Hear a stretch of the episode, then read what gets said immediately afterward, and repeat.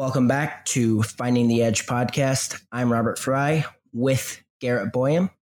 And today we have an awesome podcast for you guys. We ended up recording this one about a month ago, and I've been super busy with school, but I'm really excited to finally get to share with you guys this episode. We had a really great conversation, and I wanted to give you guys a little bit of context before we dive in. And where we discussed two articles one of one of which was written by myself, um, which was titled "What is the highest form of technique?" which was based off of a quote by Bruce Lee, uh, where he said, "The highest technique is to have no technique. My technique is the result of your technique. My movement is the result of your movement."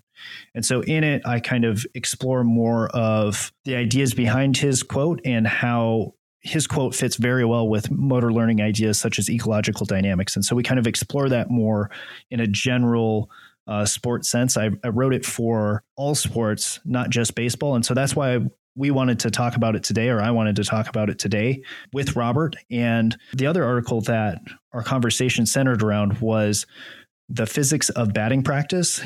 Yeah. So the Physics of Batting Practice article was written by David Kagan, and, and big fan of his work. He is the one that came up with the physics of pitch effects behind basically measuring from ball release to plate and basically creating those 3D pitch plots that you may see on Baseball Savant or Brooks Baseball, even where it shows you from ball release all the way to hand. And it allowed me to create kind of those 3D pitch visualizations I've done with FlightScope data. So, also, lastly, there may or may not be a SpongeBob reference for you. So, stay tuned for that. And I can't wait for you all to listen to this podcast. Let's begin.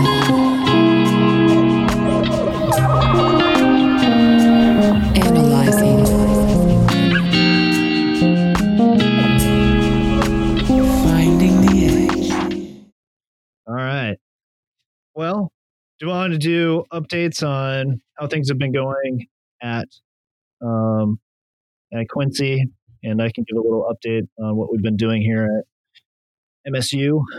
Yeah, and uh, let's uh, let's hear MSU first. I feel like I always start the ball, so we're gonna we're gonna throw you a Fair change enough. up this time.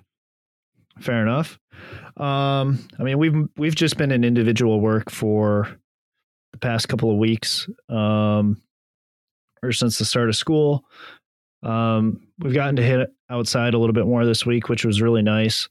Uh, I really liked some of the stuff we were doing and having some external targets um, or external focus of attention um, work and having guys, for example, um, do like a, a sac fly around where we had some buckets out in the outfield and being like, hey, hit a fly ball, um, either to the bucket or beyond the bucket. So um, basically, as our hitting coach would say, um, sac fly ex- or um, extended.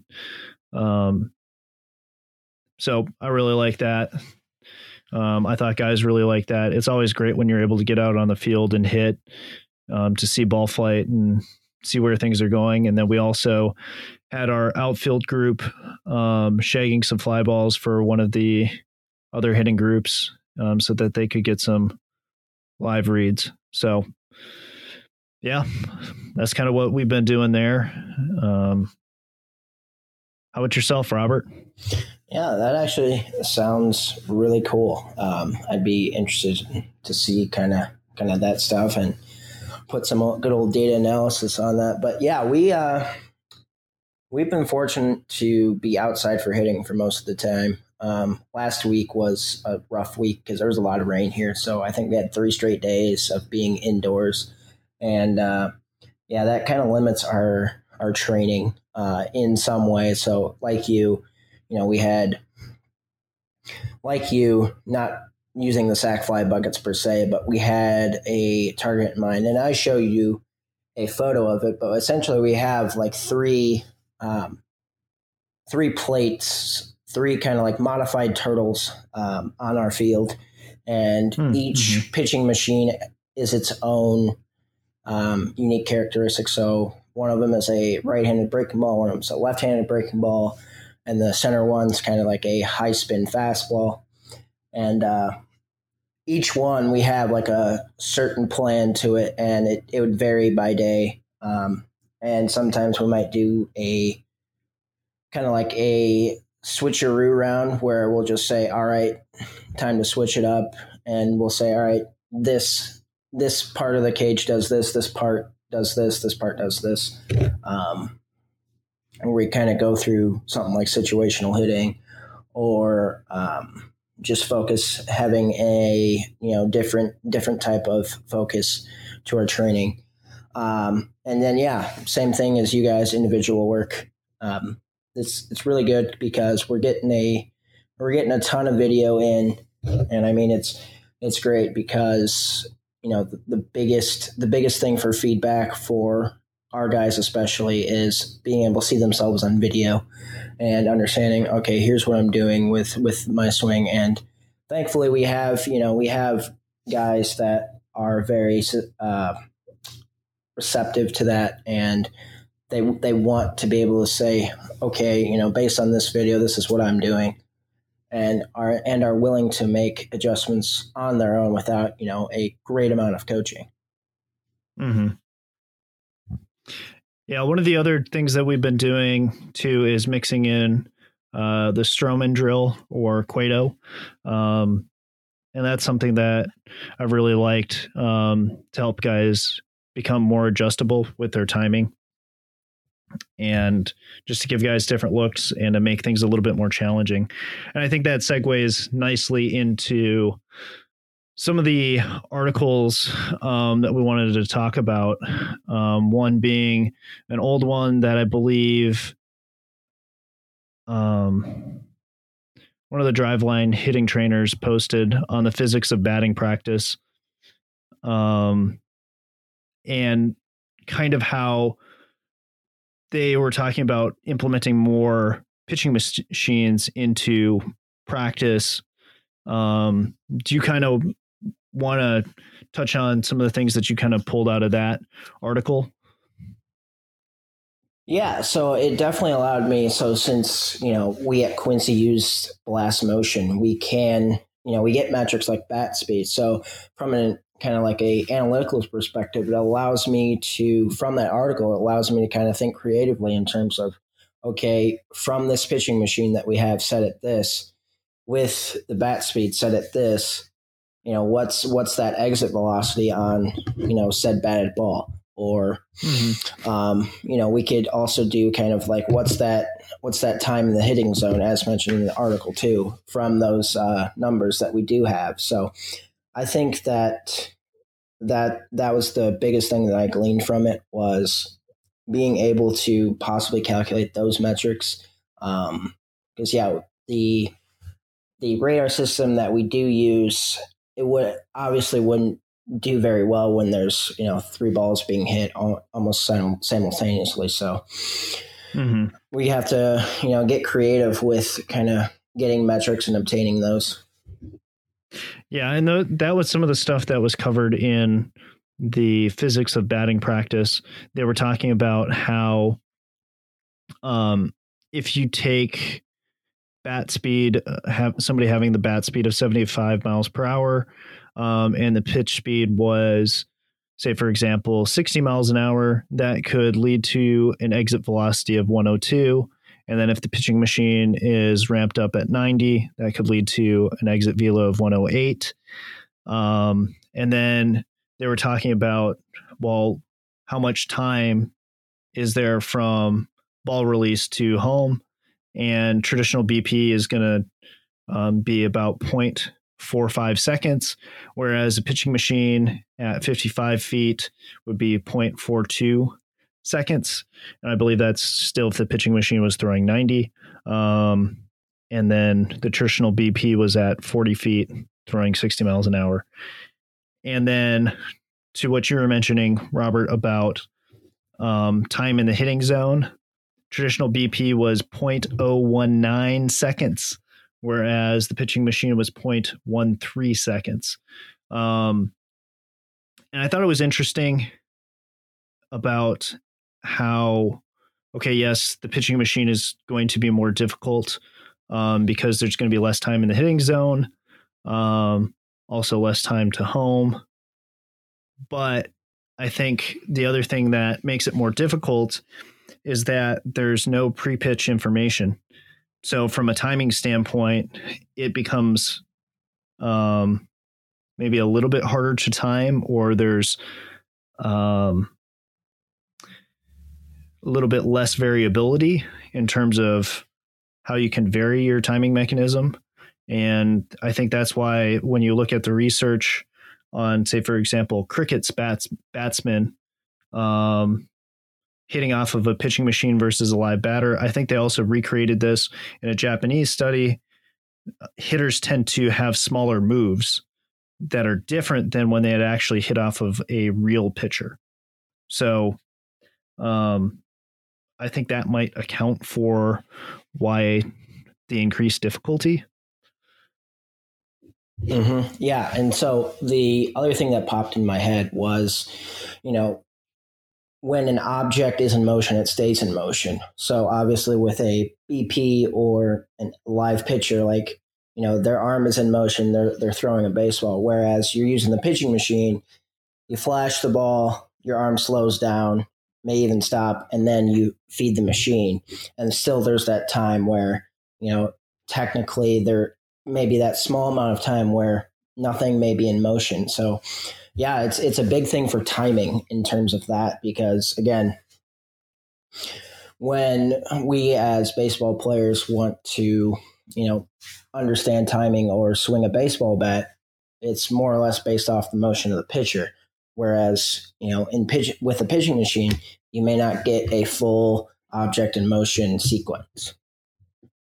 Yeah.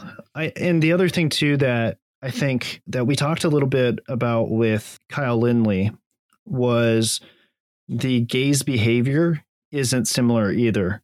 Um, and I know that Kyle has talked about this on Twitter as well. The fact that the eyes will start on the body and then they'll make a saccade or they'll shift from the body to release point. Whereas if we're just using a pitching machine, there is no incentive for a hitter to shift their eyes from one spot to another to pick up the ball. Um, they're just going to park their gaze right on the pitching machine uh, where the ball comes out. And I think that's where if if it's about having an athlete trying to connect to the information within the problem and them being able to pick up on like what that information tells them about how the ball is going to move. Um, so, for example, today we were using our spin ball machine and it was really erratic. And one of the players made a comment about like just how uncomfortable and hard it was and just how it's just different from a like a game setting. And I think kind of what he was getting at too is that you know, unintentionally was the fact that when you're actually facing a live pitcher, you kind of get a little bit of information as far as did he yank that ball, you know, and have a little bit of a heads up that the ball might actually run in on you. Um, because the ball out of the spin ball machine was on both sides of the plate. Um, and it wasn't really consistent. Um, but we'll get into how that, in my opinion, I I thought that was a more realistic look. But given that it's a pitching machine and the hand just goes up and it puts it down, there's no other information to give you any small indication of, hey, this ball might be going inside or this ball might be going um, outside, up or down. And so I think that's one of the other limitations of using a pitching machine is that the athlete doesn't become better at picking up that pre-pitch movement and how it how it can affect the pitch flight and the pitch location. Yeah, and another thing that we also use so with our pitching machines, we we have timing chutes, and what essentially they are is basically like this elongated pipe where you'll feed the ball into this pipe and it kind of rolls. So the reason why that we use that is again it ca- it kind of simulates a ball a ball in motion or in this case a pitcher in motion so that's a big thing that that we use to kind of simulate that because again like it's hard to say hey don't use a pitching machine because of you know the the benefits of it to a coaching staff to you know players like to get reps now but again, as you mentioned, you know, connecting to the information, are we really getting the proper reps that we should be getting? Is what we should be asking in this scenario. Right. And that's that's one of the things too when i was reading this article a previous one came to mind um, that was written in the new york times um, last year and it was really interesting the last line of the article because it was talking about the the article name was um a novel idea in the majors how um using batting practice to get better and part of what they talked about was using pitching machines but the last line of the article i think is the best from yankees outfielder uh, mike uh, Tauchman. You're going to have to correct me, Robert, on this. Yeah, Tauchman. It's, it's Tauchman. Okay. Yankees outfielder Mike Tauchman. And um, to kind of quote this a little bit, he he used to pinch hit quite a bit, and he really wanted to make sure that his eyes were ready for game speed, and and he would he would use the pitching machine and crank it up and and use that to try to get his eyes used to that. And I think there's some benefit to that for sure. Um, you know, but he said there's really no substitute for a human standing six feet, or sorry, there's really no substitute for a human standing 60 feet, six inches away and throwing as hard as they can at you. Um, and, and I think he's right on that. Like a pitching machine can't simulate the the emotion that another person has. And I think this ties into um, an article that I put together for Emergence and the Bruce Lee quote that um, I kind of centered the article around, which was um, the highest technique is to have no technique. My technique is the result of your technique. My movement is a result of your movement. And when we're talking about um, what Tauchman, if I pronounce that right, Tauchman was saying is there's no substitute for a human trying to throw as hard as they can from 60 feet, six inches away. I mean, you know, you hear all these pitchers like grunting and all this sort of stuff, and there's like emotion. You know, like we, you know, you're facing Max Scherzer. You know, the amount of emotion that's coming from him, like that's going to shape your movement response. I mean, we can see how hitting off a pitching machine and the anxiety that creates in our players is going to shape how they move. Similarly, a person's emotion and their intent and being able to read that intent is going to shape how an athlete is going to move. And we want, in my mind, you want to also um, have athletes be able to interact with that and learn how to coordinate their movement in response to that. Yes. And so the way I kind of look at it is you kind of think think to yourself this way. So in terms of, you know, as you mentioned, Bruce Lee with the great quote of, you know, the best technique is to have no technique. Mm-hmm. I feel like we should be able to stress this not only to you know people in baseball, but just life in general, where you know you can't really we in the baseball world, and you mentioned this in your article, we we are so kind of focused in on mastering, you know, this mastery of we got to have the perfect mechanics, we got to have this, you know, the, the perfect swing with the perfect mechanics, but we have to understand that really that there is not a perfect way of doing things.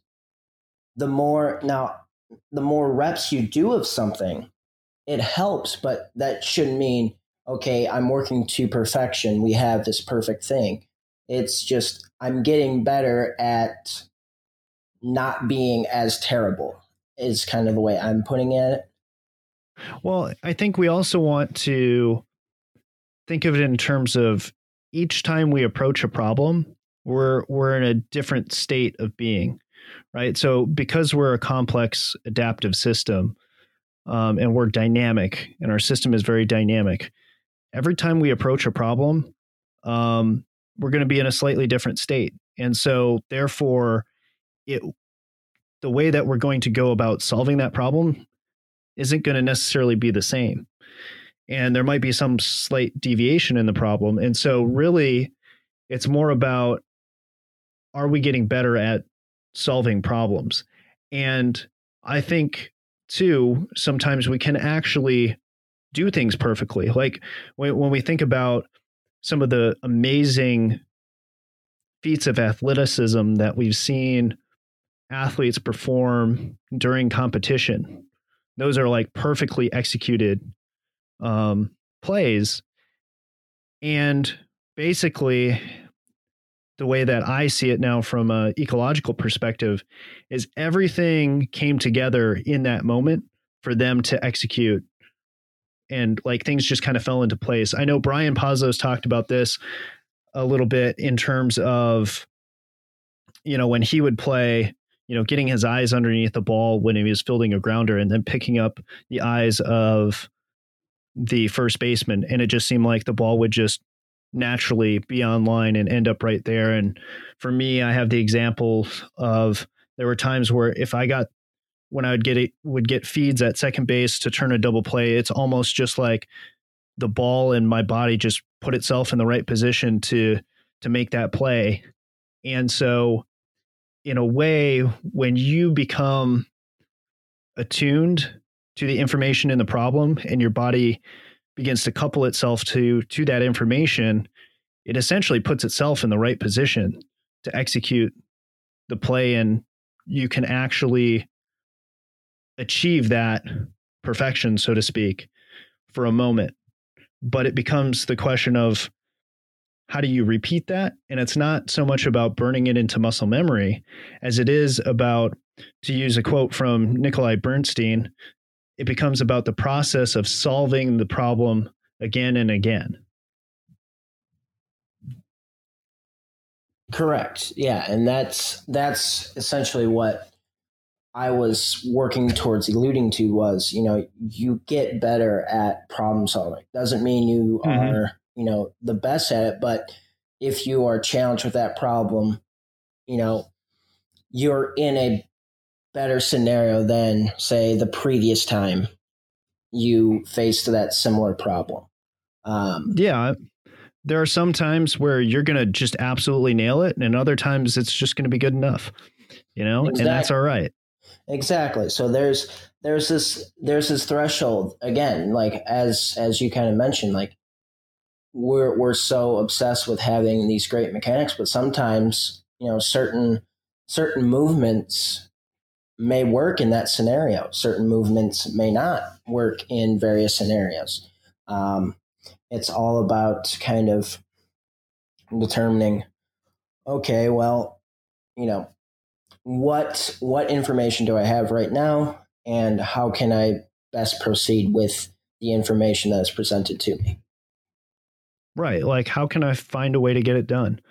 Um, you know, a lot of pitching coaches and pitchers have talked about how do you how do you pitch on days where you don't have the best stuff, right? Where your body just isn't highly attuned and calibrated, kind of like we talked about last week. And it happens to be slightly uncalibrated and a little unattuned. How do you how do you take it take your body when your your intrinsic dynamics are not at their peak level um, and still find a way to get your body reattuned and calibrated to something that doesn't feel supernatural to you and still find a way to solve that problem. And that's that's where i think when we lean too heavily on executing perfect mechanics. And I know we talked about this last week when we were talking about um, Keith Davids's talk um, about the swimmers or the divers rather, and them hitting the diving board. You know, if if we focus too heavily on perfect technique, we may hamstring guys' um, ability to solve problems because um, Simon Sinek gave this great uh, TED talk um, and used this example of if you have a goal from, if you're given the goal of having to get from one side of the room to the other, and if you just tell somebody, hey, I just want you to get from one side of the room to the other, no problem. But if you put the constraint on them of, well, you have to do it perfect, meaning in this case, you have to walk a straight line. Well, if you start walking and then someone slides an object in front of you, what are you going to do? You're going to stop because you're not really sure how to solve that problem because you've been commanded you have to go in a straight line. But Simon Sinek goes on to say, but if I just told you you had to go from point A to point B, I slide a chair in front of you or something like that, you're just going to go around it. No big deal. And so to me, that's analogous to putting the constraint of you have to be perfect and your technique has to be perfect. Um, it just over constrains the system and it doesn't, it actually trains out of them their ability to problem solve. Right. And so this is a perfect lead into my good old scenario that we're presenting here is hmm. from the great show SpongeBob SquarePants. Can't believe yep. I'm talking about SpongeBob on a podcast, but here we go. Uh, it's the episode where SpongeBob and Patrick blow bubbles and they give uh-huh. lessons. Okay. Squidward tries to blow bubbles. He can't, so he gets lessons mm-hmm. from SpongeBob. And SpongeBob gives him this whole hullabaloo of information. And he's like, you have to use the technique. And so the technique goes as follows spin around twice, stop, double take three times one, two, three, and then it goes to like a pelvic thrust and then a bunch of random movements. And then you blow a perfect bubble. But again, this mm-hmm. is kind of, you know, putting in that process where it's so much focused on you have to have these perfect movements, these specific set of movements to create this perfect technique to blow that bubble. Whereas the one time Squidward did blow a bubble, all he did was just scream into the bubble blower and it blew a bubble. Right. The moral of the story of this is you don't necessarily need to have the perfect technique to do the job. And your technique is not necessarily going to be the same as somebody else's technique. Correct. Because and, bodies are different for everybody. And two, because our bodies change like day to day, our technique could be slightly different. And we need to, I think we need to train athletes to figure out how to work around some of their limitations. I mean, that's the best athletes are the are the ones that you know when you know they get dinged up a little bit, they're still able to go out and perform at a high level. Um, I mean, it's said quite often the best athletes are the best compensators. And that's not to say that we don't want to help athletes be more efficient and learn how to be more efficient with their moves and to move in ways that are going to be less injury um, prone. Um, but it does mean that if we do train the tissues and the body to be able to express both strength, stability, mobility, um, and speed and power in various positions, we should allow the body to be able to not always have to put load through the same tissues and joints all the time in the same way. And i i actually think that that makes a more robust athlete. And so that's why for me i i look at as an athlete that has more movement options is an athlete that is also less injury prone. So I think that's where I know some coaches, the whole reason that they're really, it's really important to them that guys really strive to do things the most biomechanically optimal way is because in their mind, it's all about health. And I get that. And I think there's, there's some credence to that. But I also think that athletes should not only train that, but should also train to be able to work on the edges of that as well and to be strong there and to be capable there so that when they find themselves in that position in a game they also their body is prepared and ready to handle that.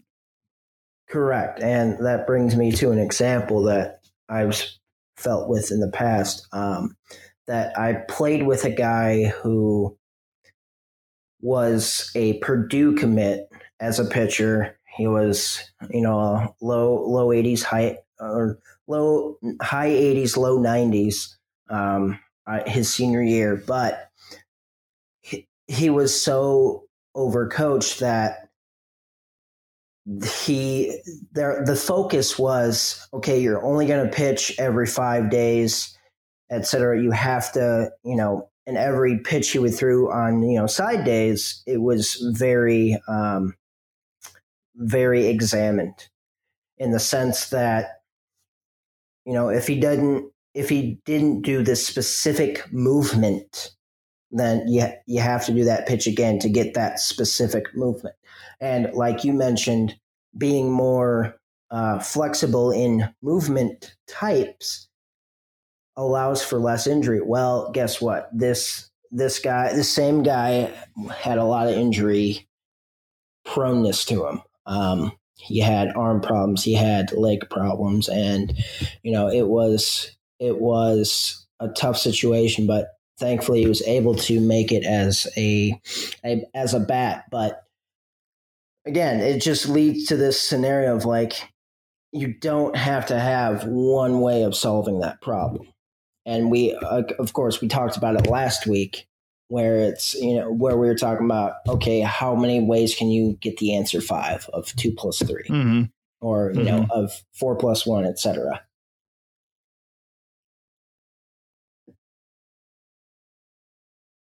yeah absolutely I'm trying to think what other things that we want might want to talk to talk about on this. I think oh, the other thing that came up in the New York Times article that I thought was really good. And this harkens back to our conversation with um, Rob Gray was um, Jeff Alberts in the New York Times article talks about how, you know, if we are succeeding, you know, in batting practice, like if we hit every single ball, you know, how how game like is that? Like how many times in a game do we actually hit every ball um, that we swing at? Um, you know, and then also too, like how many strikes do we see in a game um, versus how many strikes do we um, throw in batting practice? And you know, usually coaches are, um, and players too, are really annoyed when the coach isn't throwing all cookies to them in in practice. But when you actually think about it, and the article mentions a pitcher is usually 50 to 60% strikes in a game. So, you know, one of the things that is big today is um, decision making. Well, in some regards, you know, how often are players actually really having to um, have to perceive where the ball is um, relative to their ability to hit it and ball and strike. And so that's where, you know, I get it when it comes to a machine standpoint that it can pump more strikes and be more consistent. But is that really what we actually want to expose our hitters to? Um, you know, if we want to make it more game like, then maybe we need to have a more realistic ball strike percentage in practice. Yeah. And so, do we really want those guys that are up there throwing darts in the strike zone? Or do we want someone who is I don't want to say erratic, but at least understands not every pitch that I should throw should be a strike. Well, and and two, I, I pulled this from I believe the Sport Cortex um, book. I might have gotten the words backwards on that, but you know, when it comes to coordinating your movement and being more accurate, you're more accurate when you get when you're allowed to move and have things flow from one thing to the next. So essentially, this is why I believe that for the most part, hitters should have a little bit more movement and flow to their swing um, instead of having like everything be like really short and quick. Um, is it doesn't allow for guys to have more rhythm and timing in their swing, and it's harder for them to coordinate their uh, different degrees of freedom because you know, like you were talking about before, Robert, of like um, an object in motion likes to stay in motion and an object at rest likes to stay at rest.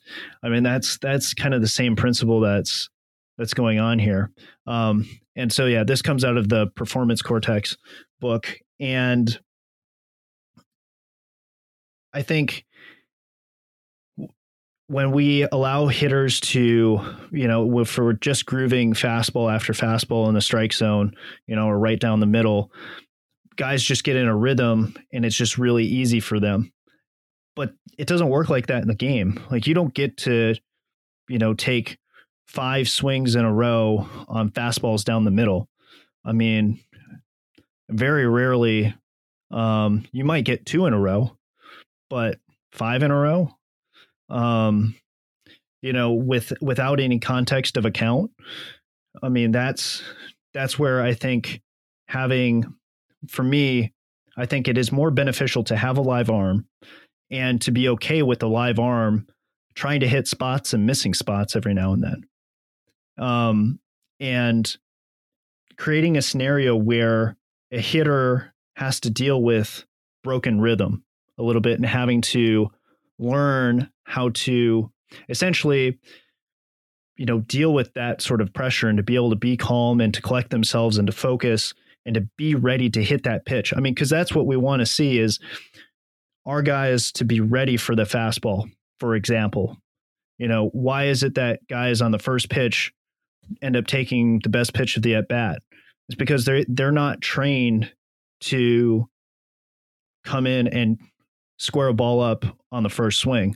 They're they've been training if you're just grooving it all the time to you know get get things synced up on pitch 3 or 4 or 5 of your BP round. And so that's why to me I think it's super I think coaches should be more okay with their BP throwers, quote unquote, uh, actually being a little bit more around the zone and not always being in the zone. Right. And so that that leads into the precision versus accuracy argument. Do you want to be precise or do you want to be accurate? And in this case, you more or less want to be accurate. Um, you don't want to dart the same spot at the same time. We're not. This is not a game of darts where you th- throw the dart at the same spot throw hit the bullseye. Um, so I think it's better in this scenario to be accurate because again, you're not in the game like environment. You're not going to get the same pitch in the same spot multiple times in a single at bat, maybe even in in a game as well. Um, so I think it's it's better to have those BP throwers move around the zone a bit and even out of the zone. And it shouldn't be a scenario of, you know, the hitters being flustered because the BP thrower is out of the zone where, oh, I can't hit that. Well, that's good. You shouldn't hit that because it is out of the zone. Yeah, and and one of the other things that um, the New York Times article on batting practice um, kind of talks about in terms of I think what Jeff Alberts was trying to get his players to understand is that you know practice should be more challenging. And I think a lot of kids, because of this idea of perfect practice makes permanent, you know, or perfect, and this chasing the ideal of the more we execute it right in practice under um, and in some ways making it easier for them to do that leads to it showing up more on game time. And more often than not we don't see that occurring. And really it becomes more about the kids egos feeling good than it does about trying to teach the athlete to be a competitor. I think coaches love athletes that are hungry for a challenge and are competitors but the question is is does our practice environment actually foster that type of athlete like are we bringing up athletes um, in an environment that um, encourages that type of behavior? Um, or does it more reinforce that the environment needs to be perfect and I need to have lots of success in order to feel good about myself um, rather than trying to challenge yourself? And I know we, when we were talking with um, Rob Gray, we we I made the mention of like if you think about skateboarders, they may they fail all the time in trying to learn new tricks. And why wouldn't why shouldn't our hitters have that same mentality of wanting to hit more difficult pitches and trying to solve different problems with their bat um, and seeing things more as a challenge uh, when it comes to hitting. Like I think if we can fo- create an environment that fosters that mindset and that mentality, I think that for me personally, that that's the ideal environment, and those are the type of players you want. And I also think that that's back that falls back on us as coaches as to whether or not we have been creating environments that foster that type of mentality. Correct. And so this brings up to a point that Caleb Abney has made in the past where, you know, we want to have kind of that variability training in terms mm-hmm. of, you know, just being around the zone, being in different parts of the zone um, for BP. So that allows then each individual player to better understand a how to solve more problems and b maybe there's maybe there's a spot outside of the strike zone where their body just moves really well and you know it has a good connection to the information with a certain pitch type but in a given you know training environment where you're just getting either machines or bp in the same spot you wouldn't know that unless you use that variability training Right. And that's where I think from a game setting standpoint and collecting data, you know, maybe having a a player or a coach sitting in the stands charting uh batted ball location might help reveal that a little bit more because I think it's really hard in the cage to tell whether or not that would have been a successful at bat. Like some home runs and doubles are balls that are hit off the top of the cage, like relatively early in the cage, so relatively close to the hitter. Um, but to kind of jump back to what I was saying earlier about um, creating and fostering an environment that has more of a competitive mindset or challenge acceptance mindset. I think that's how we help athletes better deal with failure. Um, we have to, I think, in order to create training environments that where they're going to fail more, we also have to prepare them for that because I think currently the the environments that athletes are most used to right now are ones where they are expected to succeed a lot, right? Like coaches talk about and preach consistency. Um, and I think that's where the pressure for them to be more consistent means that they are apprehensive about failing. And so, if we want guys to view hard things as challenging, then we have to help them understand the value of failure. And that's part of learning and shifting their view on how they they view that experience. Correct. And so that that leads me to a to a thing that I use. It's not for not hitting, but um, one day in practice, I was running a reaction drill for third baseman. And for those that don't know, essentially the third baseman has his face, he turns backwards and has his face towards the outfield. And when I say go, he turns around and, you know, just figures out where the ball's at and goes to get it. But mm-hmm. what I did for this scenario was in the past, they would, you know, I asked them, hey, you know, how, how does this work? You just say, ready, go, you feed the ball to the machine, and uh, you hit it to them. But then I added variability by either doing a quick ready, go, or ready, long pause, go, ready, go, you know, all these different types. And they were like, this was challenging, but it was so much fun.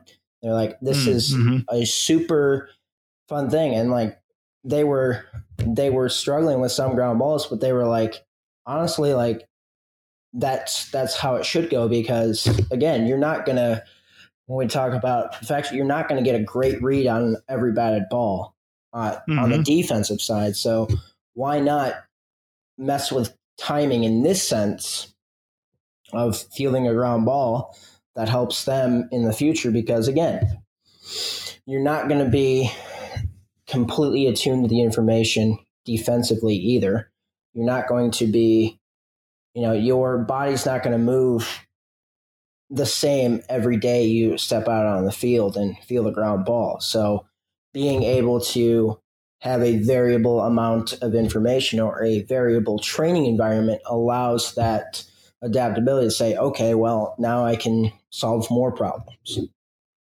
Right. And I think that you know our goal is to help athletes become to more become more attuned to the information and to become more sensitive to the relevant information in the environment. And so that's why i think it's super important to try to provide as much game like information within the problem that they're needing to solve um, so that they can become more or so that they can become better able or better at picking up that information. Um, and better at being able to utilize that information uh, given any state that their system is currently in. You know, the example that you're using though about guys having fun, and we've talked about this many times on the podcast before, is if you're creating competition and creating an athlete that um, has a mindset of wanting a challenge. You know, the example that you gave of, you know, got you giving them a challenging drill and guys actually liking it. You know, like they're wanting to get back in there and hey, give me another one. You know, like they're having fun and and because the season is can be quite long and a bit of a grind, it needs to there needs to be fun. Like you want we want to keep guys' passion for the game strong and by having having their mindset change and shift to more of a competitive um, challenger type of a mindset i think just keeps it keeps it more interesting and it actually helps them grow way more in terms of skill acquisition. Right and yeah that's I'm glad you brought that up too, in terms of you know wanting to take another because yeah, for each time these guys you know miss a ground ball or maybe misread a ground ball, they're like, please give me another. I want another. Um, and so obviously for that second time around, I would give them a different read. So instead of you know, let's say the first time I was just like ready, pause for one second, go. I would say ready, pause for four seconds, go. Um, and you know, uh, based on the drill, as soon as I say go, they turn around. And so the ball could be, you know, 100 feet away, the ball could be 50 feet away, the ball could be 30 feet away when they turn around. So it's it's a good environment to allow these guys to one get better, to understand that there are a lot of different quote unquote scenarios to say a problem, and three, that you don't have to solve that problem the same way with another problem, or you don't have to solve that same individual problem one way. Totally. were you bouncing something in the background? I was not. Oh, because there was like thumping. It might have been me. Well, you were. Might have been me rocking my chair. Oh, okay. Because you were you were spitting fire, and then there was there was like bumping in the background. Yeah, that might have been me hitting the chair to the wall. Fair enough. um, well, do you, if you want to give it another go on that one, we can uh, we can try to edit that back in. um, otherwise, I mean, I mean, I can try to give it another go, but I don't think it'll be the same as what I just said. Of course. Yeah. No, I mean, the right. And that's like context, you know, is. I'll try not to be as excited about it. no, I mean, but that's the thing, right? Passion is awesome. Like, you know, anyways. So to kind of wrap up here, um, again, like I, I think the takeaway here is that um, we want guys to explore their movements to become problem solvers. Um, and so in practice, they should be exploring um, the landscape of the problem or surfing the bandwidth of the problem and discovering the edges of their ability and trying new things and that it's okay to fail like how how many different ways can they solve this problem um and you know in a way about like trying to challenge themselves um and creating that that sort of a mindset i think would be the thing that i would want people to kind of walk away from this conversation with. How about yourself robert? Yeah i'm with you on that and being able to i guess understand that you know one, it's okay to fail, but also at the same time, fail better. I, I can't remember mm-hmm. who said that before, but fail better. And what I essentially mean by that is allow yourself to be like, okay, I'm failing, but I'm also learning while I'm doing it. Because, again, in my personal experience, anytime I, you know, let's say when I'm writing code and it's incorrect, that helps me learn better. That obviously failure is in my case, a great learner or a great creator of a learning environment. It's a great teacher. Yeah, there we go. I could not think of the word teacher, and I don't know why. No, it happens. But yeah, totally. Like, and I think that's where we have to remind people that failure is part of the learning process. You know, since we're getting close to my son's bedtime, you know, nobody gets mad when you know a little kid falls down trying to learn to walk. You know it's learning that is the process of learning. You know ever since we're we're little um, we're we're going to make mistakes or you know in the process of acquiring something new um, and a new skill we're you're going to fail. And so remembering that that's part of the process and um, to use a napoleon hill um, quote, um, you know, the the seeds of success are are are found in failure, um, so to speak. I kind of butchered that quote, but um, yeah, I mean that's that's what I think guys need to remember is that the seeds of their success are are are from are found in moments of failure. So, you know, anyways, guys, if you like this episode and want to reach out to us, um, feel free to hit us up on social media, Twitter.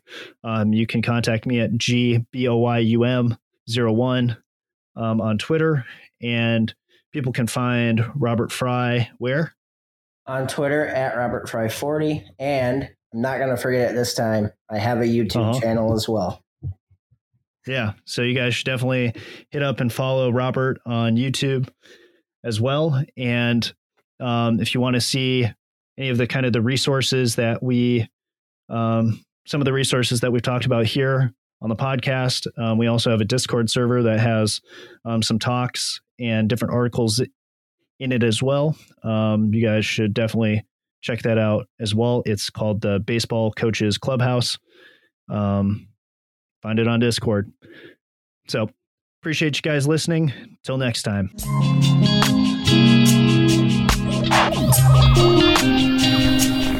Analyzing.